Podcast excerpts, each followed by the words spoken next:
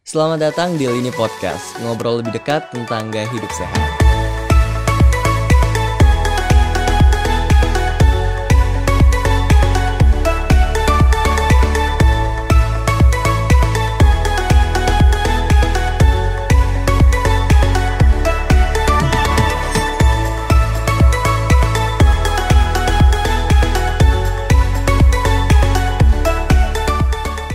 Halo Sobat Sehat, kembali lagi bareng saya nih Muhammad Ishraf. Senang sekali berjumpa dengan Sobat Sehat semua. Episode sebelumnya telah dibahas manfaat dahsyat ASI bagi masa depan bayi dan ibu.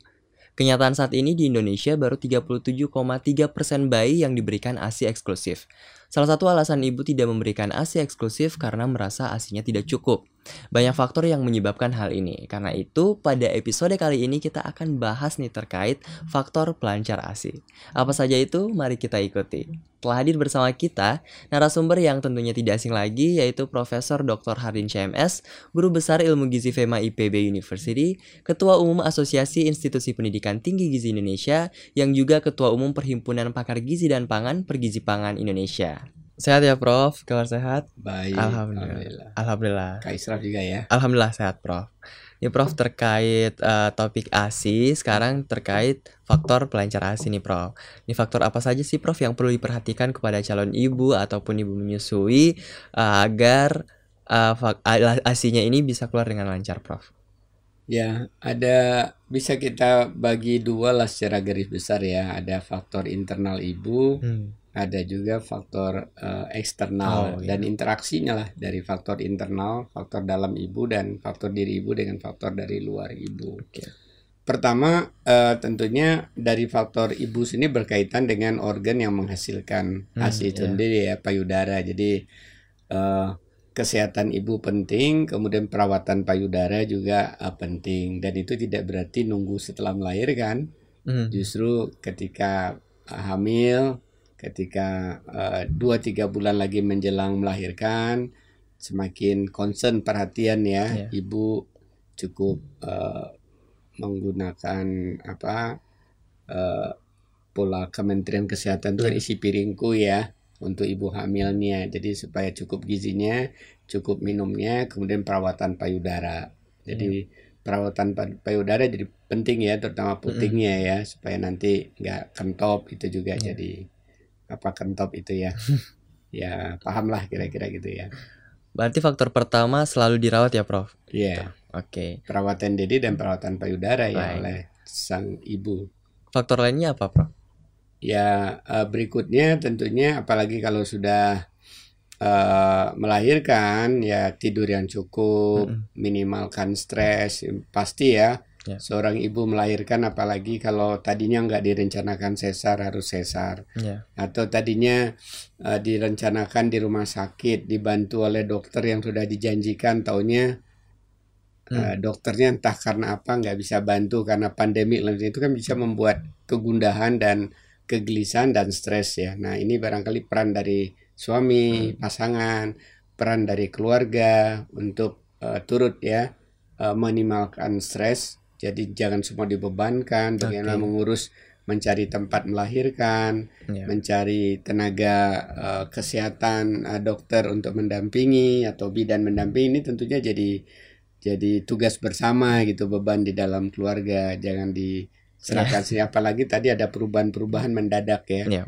Jangan dokternya kena covid berpulang itu yeah. udah dijanjikan padahal gitu kan ini kan kita nggak tahu ya mm. dalam kondisi apalagi sekarang pandemik. Yeah. Jadi uh, intinya kan meminimalkan stres tadi uh, berpikir positif, hmm. perasaan positif, yakin bahwa Tuhan yang Maha Kuasa, Tuhan yang Maha Esa, kita kan yeah. punya Pancasila di Indonesia ya. Yeah. Itu akan membantu dan menggerakkan orang-orang lain sekitar kita untuk untuk membantu gitu ya.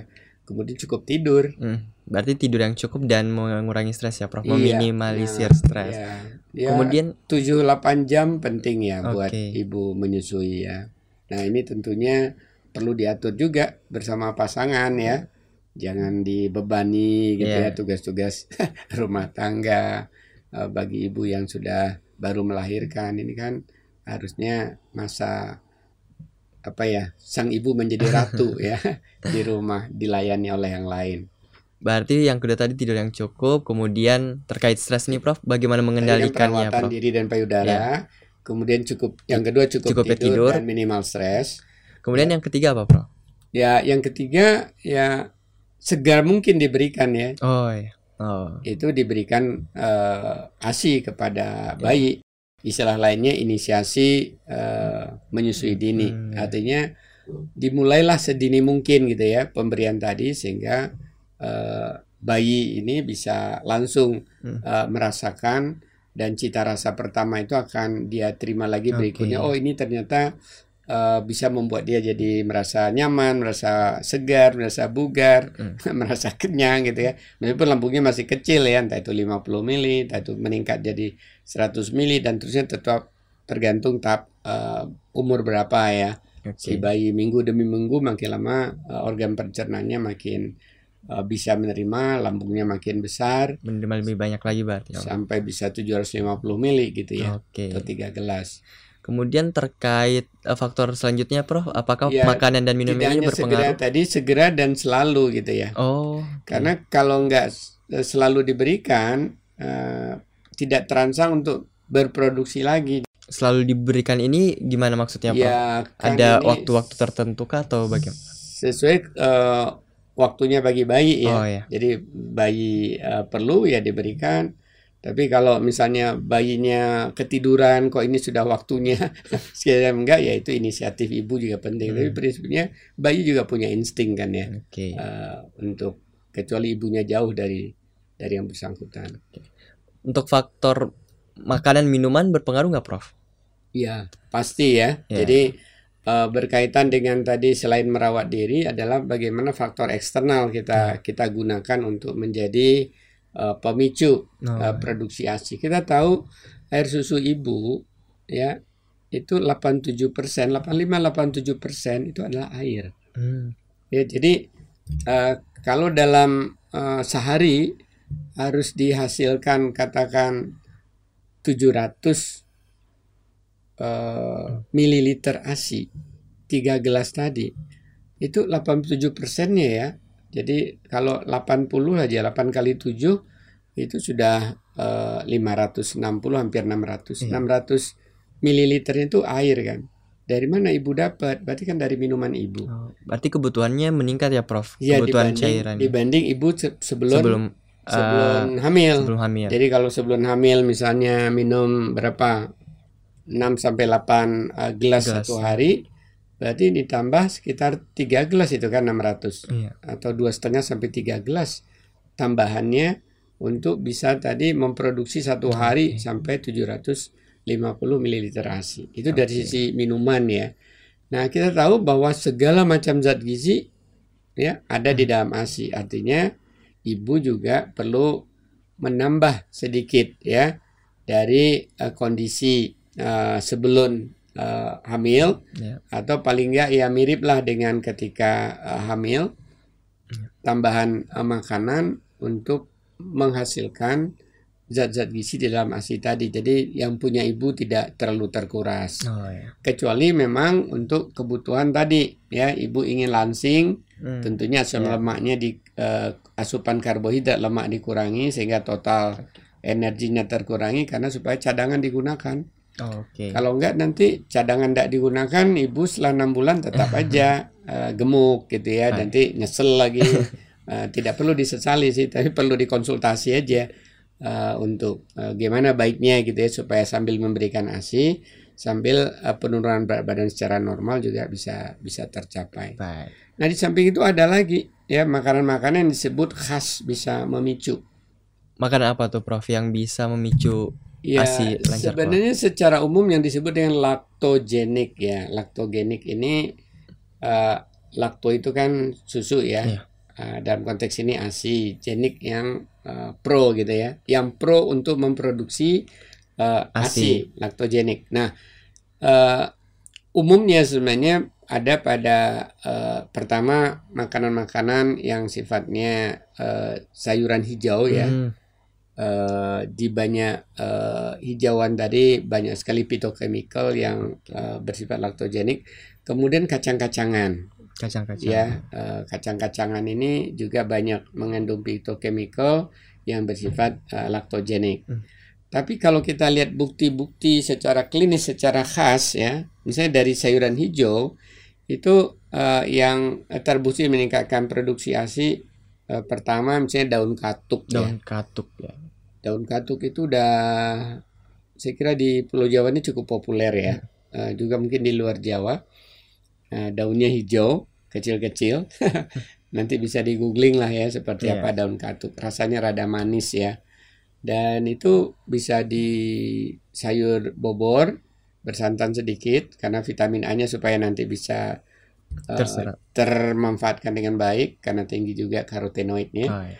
Tapi bisa juga di bening ya, uh, terserah lah uh, hmm. antara bening, bobor, Uh, tapi uh, jarang sekali ditumis ya karena dia keras nanti jadi liat gitu ya. Jadi daun katuk itu terbukti ya 100-150 gram uh, sehari itu meningkatkan uh, air susu ibu. Satu lagi penelitian uh, teman kita guru besar Prof Rizal Damanik ya yang namanya daun torbangun. Daun torbangun ya. Ya, itu sekarang kalau saya coba googling ya di uh, pasar online itu udah udah ada. Oh, ya. itu dalam bentuk apa, Prof? Itu? Ada memang fresh dijual, diikat-ikat oh. ya. Kalau dulu banyak di Jakarta tuh di pasar Senen ya. Memang dulu tuh konotasinya itu adalah bagian dari budaya makan uh, perempuan Batak oh. setelah melahirkan. Oh, Dan itu okay. penelitian uh, sahabat kita Prof Rizal ini kan dilakukannya di kalau nggak salah di Simalungun ya di Sumatera Utara sana. Yeah.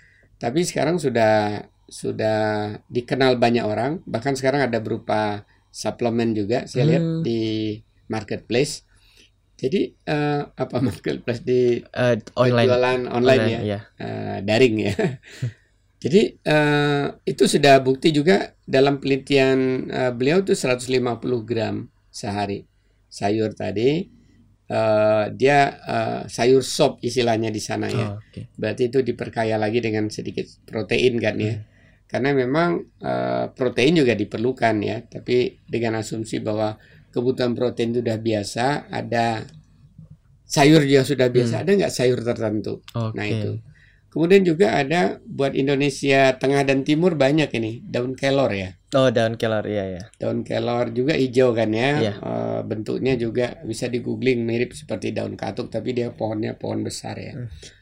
Saya pernah me mengonsumsi daun kelor ini enak ya di seperti bobor juga dibuat sayur bobor tuh sayur pakai santan. Yeah. uh, nggak terlalu kental. Uh, kalau di mancanegara ada lagi fenugreek ya berarti kita nggak ada ya. oh. tapi intinya uh, jenis dari sayuran hijau oh. Berarti ya. semua jenis sayuran hijau Umumnya bisa Umumnya ya laktogenik. Tapi karena bukti-bukti uh, ilmiahnya oh, iya. belum ada ya bukti ilmiah tadi yang saya sebutkan tadi ya. Oke. Okay. Uh, kemudian juga ada uh, dugaan juga daun pepaya, tapi mungkin khawatirnya ada efek rasa pahit nanti yeah. ya ke ASI ya. Uh, jadi pepaya itu sendiri, hmm. kalau kacang-kacang kacang hijau ya. Kacang hijau. Ya, kacang hijau. Uh, belum ada bukti tempe, tapi sebenarnya dari logikanya tempe juga uh, turut berperan ya. Tapi uh, karena buktinya belum ada ya, saya iya. nggak yeah. nggak bisa utarakan uh, pada kesempatan ini. Tapi itu jenis-jenis yang uh, bisa mendongkrak memicu hmm. uh, volume ASI tapi tetap syaratnya tadi uh, diawali perawatan payudara yeah.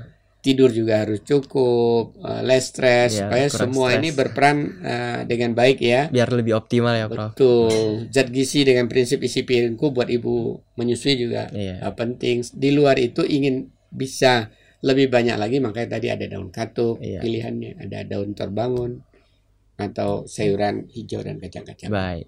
Kemudian faktor lain lainnya ada nggak, Prof? Ada Dari yang sudah disebutkan ada, tadi. Ada. Uh, sebenarnya itu terkait dengan uh, butir satu dan dua ya. Misalnya exercise. Oke. Okay.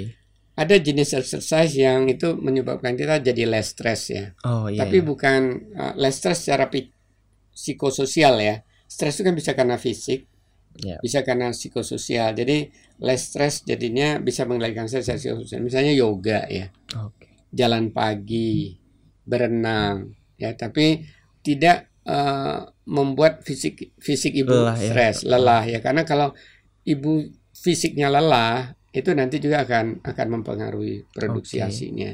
Tapi itu justru jenis-jenis olahraga ringan yang menyenangkan. Hmm, intinya membuat ibu bahagia ya, Prof, Iya, mengurangi Jadi stres. less Iya. stress. Di samping juga ada peregangan ringan ya Iya. untuk peregangan bagian nunjuk sini lagi ya, bagian uh, dada payudara, uh, elastisasi puting dan sebagainya itu ya. Jadi uh, olahraga ringan pertama tidak mencucurkan keringat. Oke. Ya ringan pasti nggak cucurin keringat karena kalau mencucurkan keringat itu berarti kalau ibu nggak sadar akhirnya produksi ASI berkurang karena Ah. lupa minum Iya, gitu ya iya, setelah olahraga. Iya. Kemudian juga sebaiknya eh, olahraganya nggak lama-lama ya. Kalau lama juga berarti ninggalin bayi lama gitu ya. Terus tidak ini eh, harus bersih setelah olahraga. Jangan sampai Oke. habis olahraga keringat karena itu bau ya. Iya. Jadi nanti aroma sekitar puting kok bayi jadi kaget kok biasanya nggak aroma seperti ini kok ada Oh, aroma iya. keringat ya. Kemudian ada keringat asin di ujung puting misalnya dan itu nggak baik. Jadi eh, tetap jaga kebersihan Baik. ya meskipun berolahraga tapi olahraga ringan terutama kaitannya tadi eh, bisa tidur lebih nyenyak, bisa stres terkurangi. Kalau tadi kelebihan berat badannya banyak nggak mungkin hanya karena mengurangi eh, melalui pemberian ASI cepat langsing ya olahraga ringan tadi turut membuat defisit Baik. Baik, Prof. energi ya. Mungkin pesan terakhir nih Prof kepada sobat sehat di rumah di mana pun berada yang nonton utamanya nih bagi para calon ibu ataupun bagi ibu yang menyusui nih terkait topik ini bagaimana Prof? Ya, eh, topik yang Kak Israf eh, ajak Bapak diskusi tadi kan eh, apa yang bisa eh, memicu eh, Asi Produksi ASI ya. Nah, kalau kita bicara untuk meningkatkan eh, produksi ASI, lagi-lagi tentunya pada diri ibu menyusui itu penting perawatan kebersihan diri termasuk perawatan payudara, kemudian bagaimana diri kita bisa eh, less stress, Hmm. terkendali ini tentunya penting peran pasangan, peran suami, peran orang-orang sekitar kita, eh, termasuk peran mertua, peran anak gitu ya. Siapa tahu ini anak yang kesekian udah ada kakaknya untuk sama-sama bisa memberikan ketenangan ya Ya. eh, kepada eh, ibu menyusui, ibu yang melahirkan, kemudian bisa tidur yang nyaman, dikurangi beban kerjanya. Kalau tadi biasanya ibu turut bantu ke dapur, bantu nyuci, ya tolong digantikan oleh peran suami atau peran anggota keluarga yang lain atau orang lain yang eh, diajak untuk mengerjakan pekerjaan tadi. Sehingga tidur bisa pules ya, 7 jam, 8 jam satu hari. Karena sering kali malam terbangun ini ibu menyusui ya. Iya. 2-3 jam tidur terbangun 2-3 jam sehingga harus dikompensasikan tidur yang cukup juga dilanjutkan di siang hari ya. Apakah eh, jam 10 11 tidurnya atau jam 1 jam 3 tidurnya sehingga bisa mengatasi kekurangan tidur. Kemudian makanan ya yang bergizi ikuti isi piringku tapi perlu tambahannya khusus untuk ibunya menyusui termasuk Hmm. jumlah air ya. Bahwa ada eh, minuman makanan khusus ya seperti daun katuk, daun terbangun dan jenis-jenis produk turunannya yang bisa meningkatkan dan juga tadi daun kelor, silakan kacang hijau bisa eh, di- digunakan. Dan lagi-lagi kalau tadi sempat spend waktu untuk olahraga, olahraga ringan, yoga juga supaya tidur nyenyak, supaya less stress. Baik. Baik, terima kasih banyak Prof atas diskusinya hari ini. Nah, itulah tadi diskusi bareng Prof Hardin. Banyak banget nih manfaat dan ilmu yang bisa saya dan sobat sehat dapatkan terkait faktor apa saja sih yang membuat ASI menjadi lancar. Nah, sobat sehat semua, jangan lupa untuk tetap ikutin ini podcast dan berbagai video informasi menarik lainnya terkait gaya hidup sehat di YouTube Lini Sehat. Jangan lupa share, like, dan subscribe, serta nyalakan lonceng notifikasi agar kamu nggak ketinggalan video terbaru dari Lini Sehat. Tetap jaga kesehatan di mana pun sobat sehat berada. Stay safe and healthy. Sampai jumpa.